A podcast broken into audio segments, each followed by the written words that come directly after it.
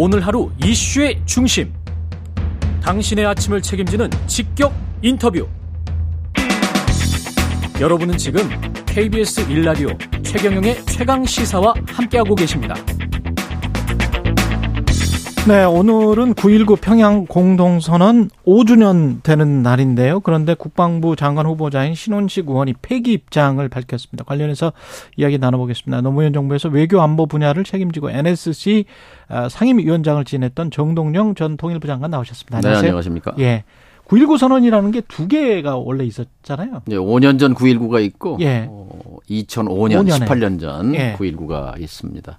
두 개가 사실 한반도 평화의 블랙박스 황금 열쇠라고 할 수 있어요. 그렇군요. 네. 그런데 안타깝게도 두 개의 블랙, 블랙박스는 암초를 만나서 좌초했습니다. 예. 그러니까 예. 그 후에 정권 재창출에 실패함으로써 보수 정권이 들어와서 예. 어, 2005년 9.19가 어, 찢어졌고 예. 뭐 평양선언 음. 2005년 전 그것도 참 안타깝게 되고 있는 거죠. 음. 그 박광원 원내대표도 어제 뭐 국회 교섭단체 대표연설에서 한반도 평화 이어달리기가 계속돼야 된다. 사실은 권영세 통일부 장관도 전 통일부 장관도 예. 이어달리기 이야기를 그 장관 취임 초기에는 했었었거든요. 2%에서 그렇죠. 최강 시사에서. 그 맞는 방향인데요. 네. 이제 거꾸로 달리기가 지금 되고 거꾸, 있는 거예요. 이어 달리기가 그렇죠? 아니고 거꾸로 달리기다. 어, 5년 전 9.19는 네. 제가 평양에서 그 과정을 직접 목격했고 예. 18년 전 2005년 9.19는 당시 제가 NSC 위원장으로서 지휘를 하는 입장에 있었기 아. 때문에 그것이 한반도 평화에서 갖는 의미 또 한반도 평화의 이 기구함 예. 어, 안타깝습니다. 지금쯤은 참 어깨 펴고 전 세계에 음. 선도 인류 국가로서 어깨를 당당하게 설 수 있는 그런 어 한국이 아직도 강대국의 손바닥에서 놀아나고 있는 현실이 안타깝습니다. 그 신원식 장관 후보자는 9.19 남북 군사 합의로 안보 태세가 와야 됐다. 우리가 안보 태세가 경고했었는데 이게 군사 합의로 와야 됐다. 그래서 파기를 해야 된다는 식이거든요. 12.12 신군부 쿠데타를 예. 나라를 구하는 음? 결단이었다라고 칭송한 분인데요. 음. 예. 어, 9.19 파기를 언급하는 것은 안보를 위태롭게 하는 정말 어, 해서는 안될 예. 군인으로서 어, 안보 태세는 두 가지입니다. 하드웨어, 어, 소프트웨어. 음. 하드웨어는 예산이죠. 돈인데 예. 이 정부는 내년도에 국방 예산을 4.5% 올려서 59조 어. 5천억입니다. 예. 그런데 예. 문재인 정부 5년 동안 연평균 8%입니다. 예. 어, 국방 예산 증가율을 절반으로 깎아놓고 음. 안보 태세를 얘기한다는 것. 그리고 안보 태세는 이 두 가지 점에서 볼 수 있어요. 하나는 어, 이제 접경 지역 그러니까 안보 9.19의 본질은 우발적 충돌을 이제 방지하자는 그렇죠. 거죠. 네. 그렇게 되면 접경 지역이 안전해지지 않습니까? 음. 파주, 철원, 저 홍천, 연천 이쪽에 사는 분들 발 뻗고 자는 시대로부터 음. 일촉즉발의 그런 우발적 충돌을 피할 수 없는 그런 시대로 진입한 거죠. 만일 파기한다면. 그럼 파기하면 되돌릴 수는 없습니까? 사실상 이제 24개 항인데요. 네. 이제 뭐 절반 정도는 지켜졌고 절반 정도는 미이행입니다만 그러나 음. 이것이 심리적으로나 실질적으로 남북 간의 북도 사실은 뭐 충돌을 원치 않는다고 원치 않는 측면도 있거든요. 예. 어, 그런 점에서 이것을 굳이 파기한다는 것은 안전벨트를 스스로 풀어버리는 거죠. 자동차의 범퍼를 없애버리는 거나 마찬가지예요. 그래서 어, 폭주하겠다는 것인데 예. 어, 정말 위험한 음, 발상입니다. 그럼 북한이 그 말씀하신 대로 어떤 도발을 해놓고 의도적 도발을 하고 아 이게 우발적이었다. 뭐 그냥 예. 우연히 일어난 일이다.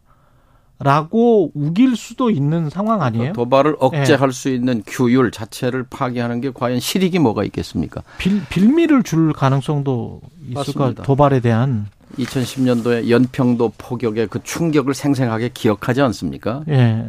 어, 언제라도 일어나도 이상할 것이 없는 것이죠. 1999년, 2002년에 연평도 해전이 있었습니다. 당시 대통령은 김대중 대통령입니다. 예. 어, 신중했고 그리고 자제했습니다. 그리고 다시 평화를 회복했습니다. 음. 그런데 지금 윤석열 대통령은 김대중 대통령과 비교해서 어떻습니까? 10배라도 보복, 10배 이상을 보복하라고 말하는 지도자잖아요. 어. 한반도의 운명이 어떻게 될지 참 걱정스럽습니다.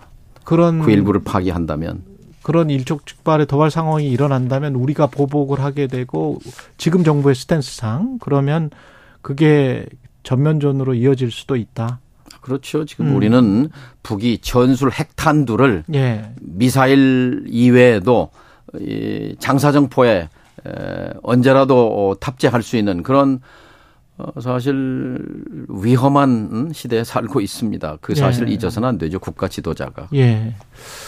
그 국제 정세도 좀 말씀을 여쭤볼게요. 그 중국 왕이 외교부 장관이 지금 미국 가서 또 설리반 만나고 예. 어제는 러시아로 향했는데 중국은 지금 미국과 러시아, 북한 사이에서 뭔가 어, 연결고리 역할을 하는 겁니까? 어떻게 보세요? 중국의 목표는 분명합니다. 미국의 봉쇄망을 돌파하는 겁니다. 봉쇄망을 돌파하는 것이다. 그렇죠. 어, 그러니까 러시아와 어, 어 협력은 당연한 음. 것이지요. 어, 미국이 중국을 봉쇄 견제 예. 억압, 억, 강압하고 있는 상황이니까 예. 이것을 푸는 것이 국가 어, 안보 목표, 경제 목표가 되는 것이지요. 예. 그리고 미국은 이렇게 중국을 옥죄면서도 음. 한편으로 음. 설리반은 이제 외교안보 책사이기도 설계자입니다. 네, 그렇죠. 예.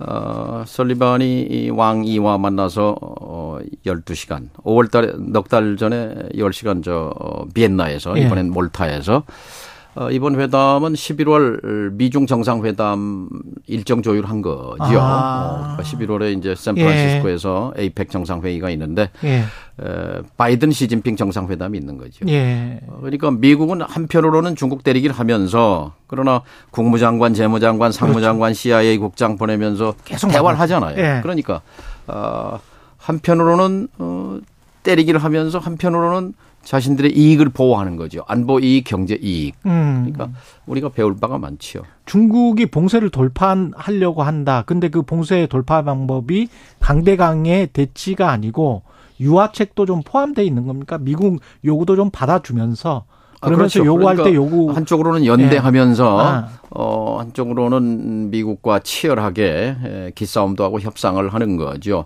어, 레드라인은 대만 문제라고 왕이가 어, 왕이 외교부장이 말하듯이 그것만 그러니까, 보장을 해주면 그, 그 부분에 대해서 미국은 또 립서비스 성격이지만 네. 어쨌든 우리는 대만 독립을 지지하지 않는다. 하나의 중국 원칙을 존중한다라고 얘기하잖아요. 예. 우리도 그렇게 해야지요. 아, 미국이 하는 대로 하면 될 거 아니에요. 근데 우리 지금 정부 스탠스는 어떻게 보세요? 그 외부에 비치기에 너무나 강경하게 보입니까? 어떻게 보십니까? 그러니까 어리석은 거죠. 네. 미국은 자신들의 국익 챙기기를 위해서 동맹도 동원하고 적과도 대화하고 그렇죠. 하지 않습니까? 네. 그런데 우리는 우리의 국익은 뒷전이고 이념, 어, 어, 가치, 자유, 뭐 자유민주주의만 네. 외치고 있는데 우리가 전두환 시대나 박정희 시대가 아니지 않습니까? 꿈에서 깨어나야 합니다. 시진핑 그 주석이 올까요? 우리 한국에? 예, 한국. 아, 지금 상황에서 못 오지요. 못 우선 중국에 예. 대한 그 실마리를 첫 단추를 풀려면 음. 하나의 중국 원칙을 존중한다. 대만 독립을 지지하지 않는다는 우리가 지난 30년 동안 현재원 입장 이것을 아. 되풀이라도 해야 합니다. 그걸 누구의 입으로 대통령의 입으로 그렇게 되면은 아. 중국이 변화의 신호로 받아들일 수 있죠. 아, 아 최소한 어, 한중 음, 관계 수립 때 입장을 네. 견지하고 있구나 하는 걸 인정하게 되죠. 그런 거를 강조를 해줘야 되나요? 그래서 생각해 보니까 외교는 말이지 않습니까? 그러네요. 미국도 하나의 중국의 원칙을 고수하는 거를 몇 차례는 이야기를 한 것 같습니다. 예. 예. 그러니까 네. 지금 받아들이기 힘들지만 네. 1년 반 동안 윤석열 정부의 외교 노선은 대실패입니다. 음. 왜냐면요. 자, 미 일에 올인한 결과 음. 자, 대표적으로 러시아가요. 1년 반 전에는 한국과 전략적 협력 동반자였습니다. 전략적 협력 동반자예요. 그런데 지금은 북한과 러시아가 전략적 협력 동반자예요. 180도 바뀌었어요. 1년 반 사이에. 자, 이렇게 러시아라는 대국을 동반자에서 네. 적대적인 상태로 돌려놓는 것이 외교의 대실패가 아니고 뭡니까? 또 1년 반 전에 중국 역시 전략적 협력 동반자입니다. 지금 음. 동반자 맞습니까? 아니지 않습니까? 예. 그리고 그 이재명 대표가 지금 병원으로 이송됐지 않습니까? 그 문재인 대통령이 오늘 9.19 5주년 행사에 참석을 하는데 그 녹색 병원까지 좀 거리가 있긴 하지만 여의도에서 뭐 당연히 가시겠죠. 아 그래요? 어. 네. 어쨌든 두 가지 측면인데 하나는 음. 인도주의적 관점에서 좀 잔인하다는 얘기고 예. 또 법치주의를 말하지만 법치주의를 가장한 연성 파시즘 아니면 뭐냐라는 음. 건데요. 저는 이런 법무장관 처음 봅니다. 어? 해방 후에 처음인 것 같아요. 정치인보다 더 정치적인데요. 사법 시스템을 예. 단식한다고 사법 시스템을 이, 멈추면 자범도 따라할 것이다. 예. 검찰권 가지고 5천만 국민을 요리할 수 있다 이렇게 생각하는 것 같은데요. 예. 꿈이 이제 미몽입니다. 미몽이다. 아, 그 꿈은 깨지게 돼 있고요. 예. 직시해야 합니다. 대한민국 국민은요 세계 수준의 국민입니다. 지난 100년 동안 온갖 압제와 사실을 끊고 여기까지 온 국민입니다. 국민을 우습게 보는 정권은 반드시 그 후과를 치르게 됩니다. 유엔 채용의 기조 연설에서 지금까지의 정부 기조가 바뀔까요? 어떻게 보십니까? 바뀔 것 같지는 않고요. 바뀔 것 같지는 않고. 근데 예. 정상 외교 수요가 많죠. 우리 예. 국력이 커지면서 예. 그런데 정말 능수능란한 외교수를 보여 주었으면 좋겠습니다. 그것은 실사구시입니다. 실사구시. 우리의 국익, 우리의 안보이익, 경제이익, 국내 정치는요, 국, 이 국경선을 벗어나는 순간 멈춰야 합니다. 네. 그리고는 우리 국익, 그리고 실익입니다. 정부가 강조하는 게 사실 유엔에 가서 여러 나라 만나가지고 30개국 정도 만나서 엑스포 유치하겠다 이런 좋은 일입니다. 엑스포도 국익이지만 한반도 평화 예. 더큰이 예. 한반도의 안보 환경을 예. 개선하는 것 그러니까 아, 미국과 일본과 한미일 이렇게 그 틀을 짜 놓았으면 그 바탕 위에서 미국이 음. 하듯이 미국을 좀 배워야 합니다. 중국과 대화해야죠. 음. 러시아와 대화하고 특사도 파견하고 장관 회담도 하고 그리고 북한과도 대화를 모색해야죠. 최선은 독일과 프랑스 모델로 하는 겁니다. 인도처럼 하는 겁니다. 아. 그러니까 미국 어 따라하는 것이 아니라 예. 미국은 미국의 길이 있고 한국은 한국의 길이 있다. 전략적 자율성을 확보하는 겁니다. 음. 주인 의식을 가져야죠. 알겠습니다. 여기까지 듣겠습니다. 지금까지 정동영 전 통일부 장관이었습니다. 고맙습니다. 감사합니다. KBS 일라디오 최경련의 최강시사 1부는 여기까지고요. 2부에서는 정치펀치 이현주 전 국민의힘 의원 한 번 더 뉴스 등 준비되어 있습니다. 고맙습니다.